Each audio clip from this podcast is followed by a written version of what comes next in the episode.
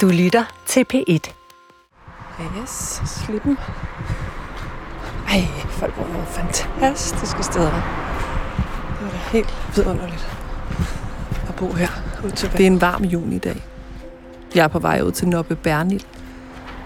Mens jeg finder vej gennem de små gader i centrum af Helsingør og ud til hendes bondehus ved vandet, tænker jeg over vores samtale i telefonen dagen før.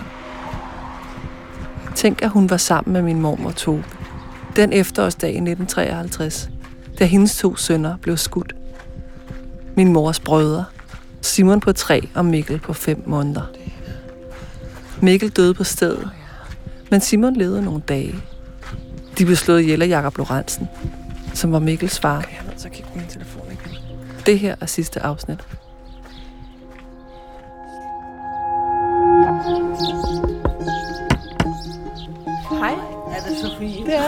Hej, Nobbe. Tak fordi jeg måtte komme. Nobbe selv var en del af den kulturradikale inderkreds. Hele sit liv var hun gift med den anerkendte fotograf Bror Bernil, der døde i 2013. Bror og Nobbe kom hos min oldefar og oldemor, Paul og Inger Henningsen. Og bror lavede filmen Meninger i tiden om PH. Se, du også har et billede af PH, der hænger herude. Ja. Ja. Altså, det er bror, der har taget det der billede i sin tid. Er det det? Ja. Gud, hvor sjovt. Ja. Du bor virkelig fantastisk. Ja. Ja, sådan helt, man kan høre havet og alt muligt. Jamen, det er Ej, hvor er det vildt, ja. Hvor skal jeg sidde? Ja, Den du skal sidde der for... Ja, ja, ja, der. Det gør jeg. Jeg tager lige min trøje af. Vil du have et rundstykke? Et Med smør. tak. Vil du have noget kaffe, eller vil du have et eller andet? Vil du have et glas vin, eller? Jeg vil gerne have noget kaffe, hvis du har noget af det her i. Ja. Ja, det vil jeg gerne. Nobbe går mig til midt på brystkassen. Hun ser direkte på mig, selvom hun er næsten blind. Hun har en overraskende brun pagefrisyre og iklædt sort joggingtøj, der hænger lidt på hende. Det er svært at holde vægten. Han er... Som 91-årig er hendes appetit rådet. Altså, nu skal jeg lige sige dig, at jeg ser meget dårligt. Okay. Jeg har ledegigt, Ja, og jeg øh, er 91 år. okay. Så altså, du, der, må, du må tage visse hensyn. Det kan du tro. Ja. Hvad hedder det? Den næsten blinde dame bevæger sig velkendt rundt i det gamle bondehus. Hun finder plads på en slagbænk med en kop kaffe. Jeg håber, Nobbe kan fortælle mig noget mere om, hvordan min mormor Toves liv var, inden drengene bliver myrdet. ja. Det tidspunkt, hvor Tove ikke længere var sammen med Werner Panton, mand til hendes ældste søn Simon, men til gengæld var blevet kærester med Jakob Lorentzen. Man var mere fri. Ja, tror du det? Ja. Ja, det tror jeg. Eller det var vi i hvert fald. Vores kreds. Det har måske nok været vores kreds. Det, jeg ved ikke, om folk i al almindelighed var det. Altså, vi, nu kom vi i sådan en kreds, hvor man var... Da, da, da, du, den kunne ikke få nok, vel? Det er lidt ironisk, at Nobbe fortæller mig, at hun levede mere frigjort i 1950'erne, end jeg gør i dag. Men måske har hun ret. Måske var det nemmere at vælge friheden til dengang. Sige rend mig til karriere og kreditforeningslån og kernefamilie. Når jeg tænker på min mormor Toves liv, kan jeg i hvert fald godt på sin vis misunde hende. Jamen, altså, det var jo også en anden tid, vil jeg godt lige sige. Ja, hvordan? Vi havde lidt sjovere, synes jeg, man har det i dag. Der var ikke noget med, at man var en dårlig mor, hvis man hentede ungerne efter 16. Toves liv var fyldt med fester, sex og alkohol. Og det er også tydeligt, at hende og Nobbe havde det sjovt sammen. Jo, jeg tænkte på, om du ikke ville øhm, bare lige sådan fortælle mig lidt om, hvad Tove var for en dame, dengang I var gode veninder. Vi var direkte modsætninger. Fuldstændig. Hun gik jo aldrig i seng, hvis der stod en kop, der ikke var vasket af i køkkenet. Hvor jeg jo, altså, alting flød. Men vi havde det jo skæg sammen, altså. Så så vi om eftermiddagen, mens børnene legede eller sådan noget. Og børnene legede, og ja, ja. Mm.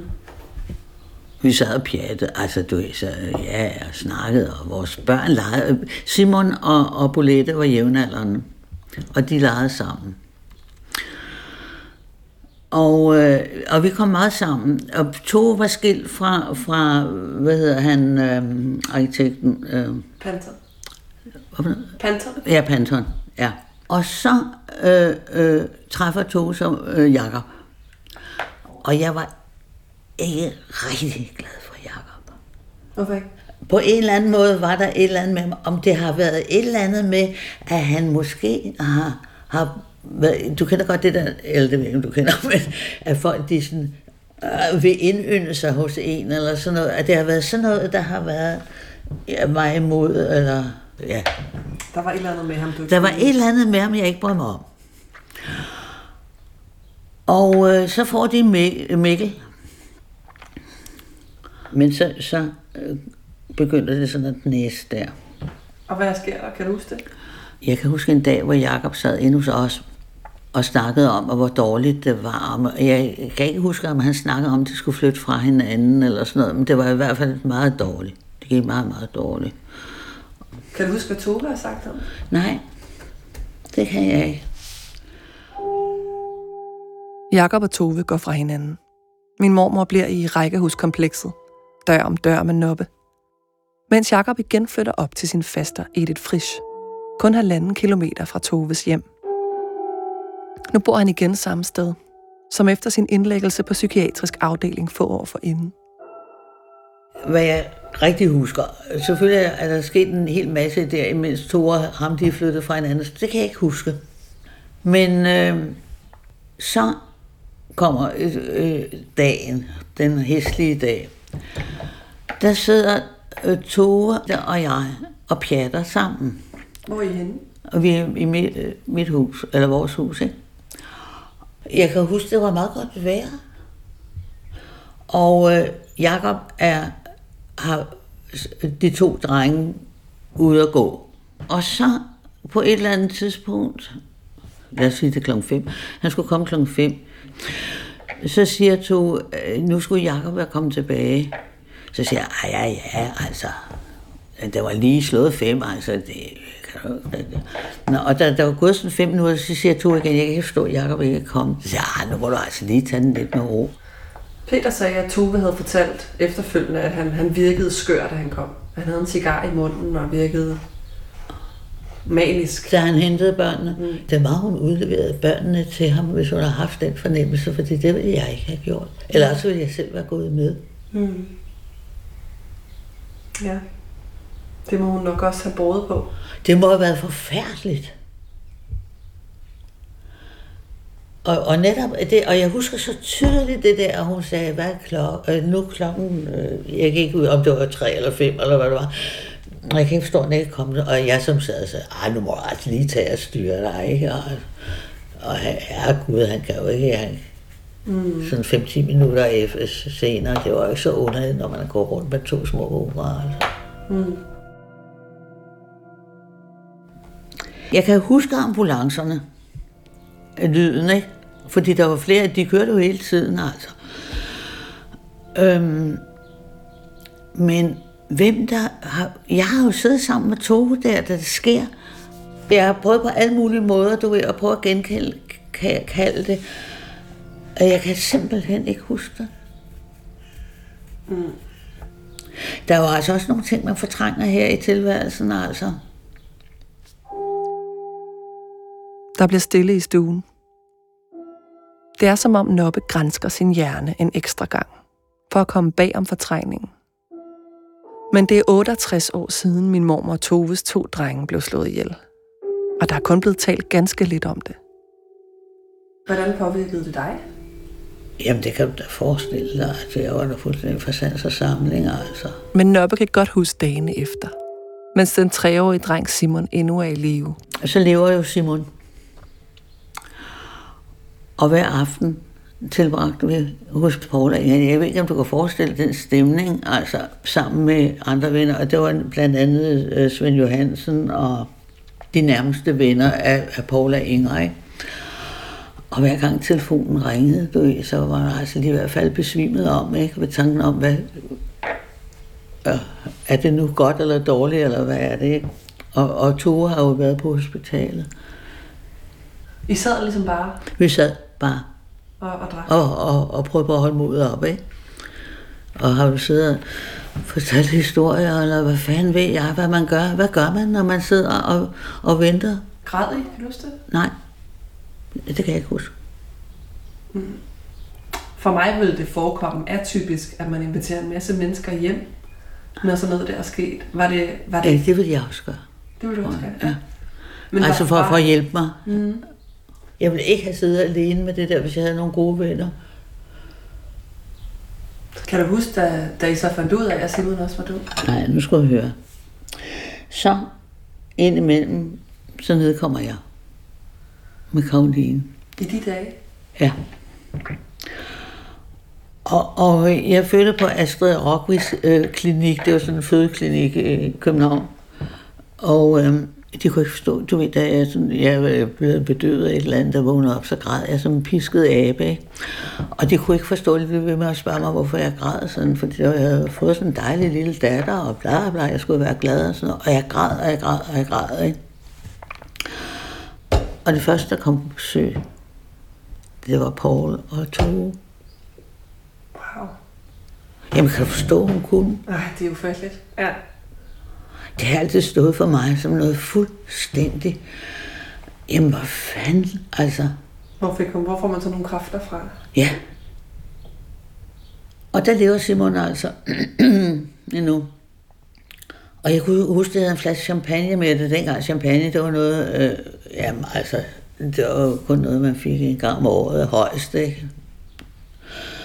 Øh, men det har altid stået for mig noget fuldstændig vildt fantastisk, at hun har kunnet tage sig sammen til det.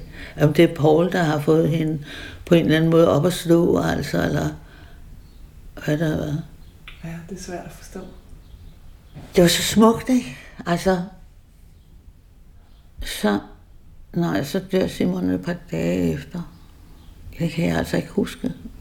Og så kan jeg huske stemningen i Hørsholm bagefter, hvor at du ved, øh, nogen kommer og lagde blomster på tos, øh, foran Toges hus, og, øh, og nogen var som, ja, der kan man se det, når man ikke passer ordentligt på sine børn, ikke? Altså, den der ægle, modbydelige, ej, jamen, og, og jeg var ligesom midt på ikke? Altså, fordi jeg kendte så mange mennesker, og, og alle kom, du har spurgt, og jeg, jeg vidste, jamen jeg kan ikke huske det. Jeg har fortrængt en masse der. Er det noget, der nogle gange er poppet op? Du siger, man fortrænger det. Det tror jeg jo også, Tove har gjort, men er det Ja. noget, der popper op en gang imellem? Nej.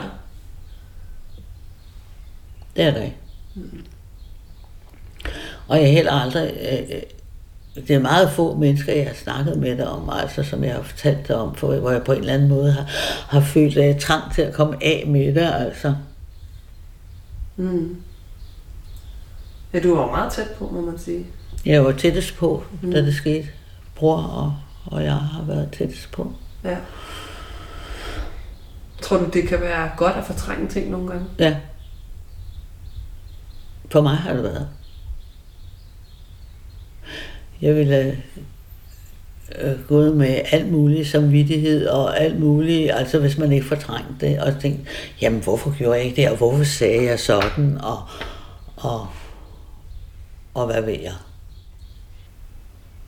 Så det tror jeg faktisk ikke, jeg har så meget mere. Jamen, jeg har siddet jeg ævlet med alt muligt ja, andet. det har været super interessant. Det er jo også bare altså, meget spændende at høre fra en, der ligesom har været tæt på. Altså, jeg, der, Ja, det, jeg tænkte nemlig også, at jeg må være en af de få der tilbage, der har oplevet det. ja, det er det. Helt sikkert. Ja.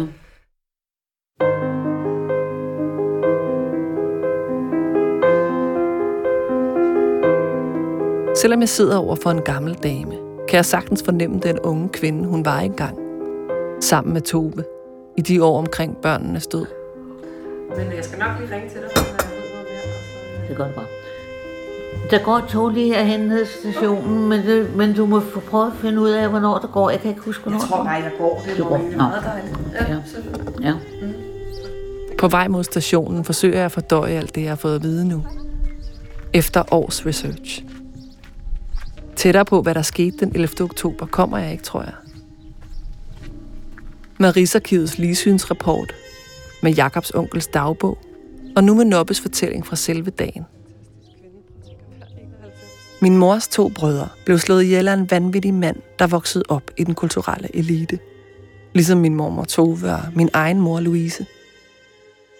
Manden havde forsøgt sig med en lignende handling før, uden nogen havde advaret Tove. Alt imens havde hun alligevel en fornemmelse af, at den var gal.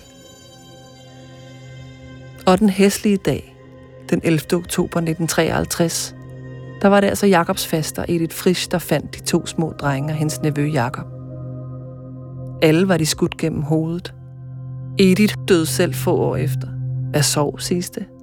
Sådan gik historien i byen i hvert fald. I virkeligheden var det vist kraft. Og min mormor rystede hændelsen af sig. I hvert fald udad til. For min mor blev født halvandet år senere. Min mormor fortrængte smerten. Ligesom Noppe har fortrængt. En effektiv model, synes Noppe. Ellers vil man jo slet ikke fungere, som hun siger. Sådan ville det ikke have været i dag, selvfølgelig. Tove ville ikke komme hjem til et hus, der var ryddet for alle drengenes ting, som hun gjorde efter rejsen til Italien i 53. I stedet ville hun skulle gennemgå hvert et stykke legetøj. En proces, der skulle hjælpe sorgen lidt på vej. Jeg kommer aldrig til at kunne spørge Tove, hvad hun ville have foretrukket. Men jeg ved, at hun overlevede. Fik et liv med sin mand Peter. Ud af til trives hun. Men min mor havde altid en følelse af, at hun ikke helt kunne nå sin mor. Selvom hun også godt vidste, at Tove elskede hende.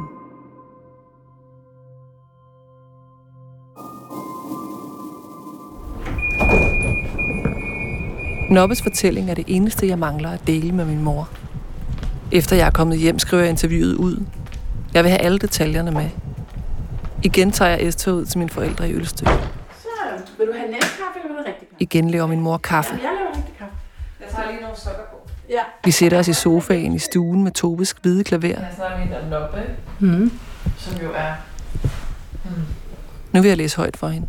Jakob havde de, drenge, havde de to drenge ude at gå. Han havde en fast dag med Mikkel som far, og det var en søndag. Og Tove sad sådan og kiggede på uret. Og Tove sagde altså, nu klokken fem, hvorfor er han ikke kommet? Og jeg sagde bare, ej slap af. Hvad tænker? Jamen, jeg bliver meget bevæget af det. Fordi det, det materialiserer sig på en eller anden måde, på en anden måde. Tænker du godt, hun var sammen med Loppe? Altså, jeg vidste ikke, at der var nogen, der var... Altså, der er aldrig nogen, der har trådt frem og sagt, at vi var der, da det skete, eller... Ja, Det er lidt sjovt, ikke? jo. Det er specielt, det må jeg sige. Og hun har også haft en fornemmelse, Tove. Nå, ja, hun har haft en fornemmelse, at hun bekymrer. Hun Ja, var bekymret, ja. "Hvad er klokken, Ja. Men jeg tænker også, hun er jo gået fra Jacob af en grund. Ja, ja. Ja. Det er jo det. Nå, og så siger Nobbe faktisk også. Og så kan jeg huske stemningen i Hørsholm bagefter. Nogen kommer med blomster foran Toves hus. Og nogle andre sagde, så kan man se, hvad der sker, når man ikke passer ordentligt på sine børn.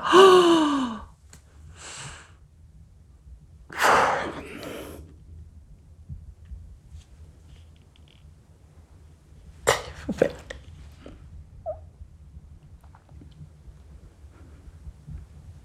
Det er forfærdeligt. Så kan man sige, hvad der sker. Sådan, der kan man se, hvad der sker, når man ikke passer ordentligt på sine børn. Wow, wow, wow, wow, wow. Stakkels, stakkels Tove. Ja, ikke? Jamen, det er helt forfærdeligt. Det giver sådan et nyt blik på hende. Jamen, men det gør det. Helt forfærdeligt. Aldrig faldet mig ind, at hun kunne føle skyld. Ikke, ikke sådan, som den fortælling har været.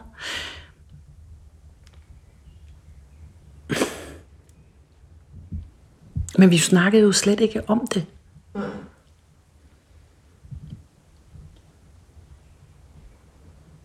Men hold kæft, hvor må det have gjort ondt inde i hende. Mm. Og det pakkede hun ned i festfarver og fyrværkeri og mænd og musik og smøger Mm. og god vin. Og en træve. Mange. For en sikkerheds skyld. kan du huske det? Ja, det sindssygt. Ja. Alle måltider starter med en træve. Ja, og hver morgen startede med en træve. Det er også lækkert. For jeg tænkte bare sådan, for helvede, hvis hun bare kunne have snakket om det. Ja. Så havde hendes liv været helt, helt anderledes, det er jeg sikker på. Mm. Og det vi ved i dag om, om sovebehandling, ikke? Jo. Altså, hun har været svært traumatiseret hele sit voksenliv af den der øh, oplevelse. Ja, det må hun have været. Vi holder en pause. Min mor går nedenunder. Jeg går lidt rundt i stuen og sætter mig ved det hvide klaver, som Tove har spillet på så tit. Jeg tænker over, hvilke af Toves sange jeg holder mest af. Skæbne kvinder er et lystigt motiv. De giver vældig dramatik i mændenes liv. Måske er det konens vise. Og vi koner nok, som simpelthen er der. Når pigen gik, og drømmen skrev. Eller Put put mig lige i lommen. lige i lommen. Jeg får lyst til at sætte CD'en på. Lad mig blive i lommen. Derfor gav jeg dig mit lille søde fotografi. Men min mor kommer tilbage. Og der er et sidste spørgsmål, som har naget mig, som jeg mangler at stille. Hvad synes hun egentlig om, at jeg har rippet op i Toves tragedie? Kan den brutale sandhed bruges til noget? Hvad, hvad, altså nu kan man sige, nu er vi sådan lidt ved vejs ende. Men hvad tænker du? Tænker du, at du har fået noget ud af at rippe op i det her? Ja, det har jeg. For det første, så har jeg fået sådan en...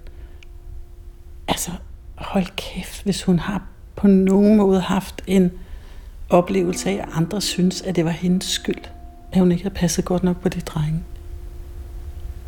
Og hvordan har hun overlevet at være slet ikke overhovedet at blive set og hørt på den sorg, hun havde, som hun bare ligesom skulle kapsle ind. Det er det bedste udtryk, jeg kan finde. Sådan ligesom, og hvor er det bare relevant, ret og rimeligt, at hun overhovedet ikke har kunne give mig en skid, da jeg blev født. Altså det er jo det er logik. Altså selvfølgelig kan hun ikke det. Og al den vrede, jeg har haft ved, at jeg synes, hun har været så perifer i mit liv, og jeg synes ikke, hun har taget mig alvorligt, og så videre, så videre, så videre. Den har vi jo klaret, og det kostede mange penge i terapi. Men så jeg, har, jeg er jo noget derhen, hvor jeg, hvor jeg har tilgivet hende. Men det sætter jo en anden dimension på, fordi det er jo ikke noget, vi har talt om. Tænk, hvis Tove kunne sige, kunne sige til mig dengang, det er rigtigt, det har været svært for mig, men det er jo fordi. Ikke også? Ja. Ja. Og så synes jeg selvfølgelig, det er de der halve historier, jeg har gået med, som jeg har fået drøbet, er, rigtig fint at få sat tingene på plads, hvordan det er foregået. Øhm. Og så bliver jeg også lidt overvældet af, at jeg kan blive så bevæget af det, når det er sket, før jeg blev født. Mm. Altså,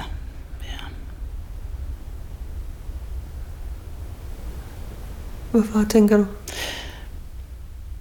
Jamen, det var jo min mor, det gik ud over. Det ved jeg godt, ikke? Og jeg havde to brødre. Det kan jeg huske som barn. Jeg tænkte, jamen, jeg har jo haft to brødre. Men jeg var jo ikke blevet født, hvis de havde levet, vel? Hvem med? Nej. Jamen, det er jo rigtigt. Altså, fordi så kan det være, at hun ikke har været så modtagelig over for, at der kom en greve spankulerende med en masse rov roser i hånden, ikke? Præcis. Som hun ellers derudover ikke havde noget som helst til fælles med. Intet. Ja, og sådan er livet lidt uafgrundeligt. Ja, det er det. Tror du nogensinde, du ville have kunne tale med hende om det? Have talt med hende om det? Men det har aldrig faldet mig ind at tale med hende om det. Aldrig. Det var bare noget, der havde været. Altså, det var ikke noget, vi... Og, man kan sige, og det er jo egentlig meget interessant, når man tænker på, hvordan jeg har bevæget mig igennem mit liv med egen terapi og det arbejde, jeg har haft, og hvor, hvor meget jeg ved om den slags ting, så har jeg ikke snakket med hende om det. Nej.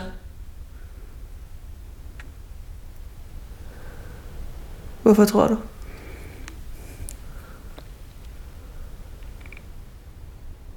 Men jeg tror ikke, jeg har været bange for at prikke hul på noget.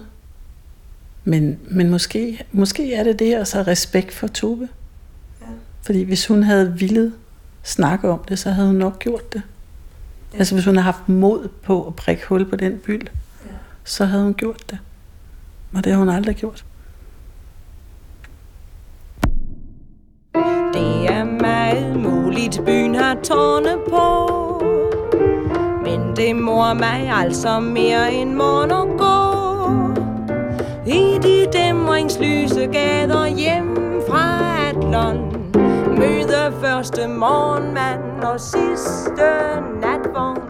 Det kommer bag på både mig og min mor, hvordan vores blik på Tove har forandret sig.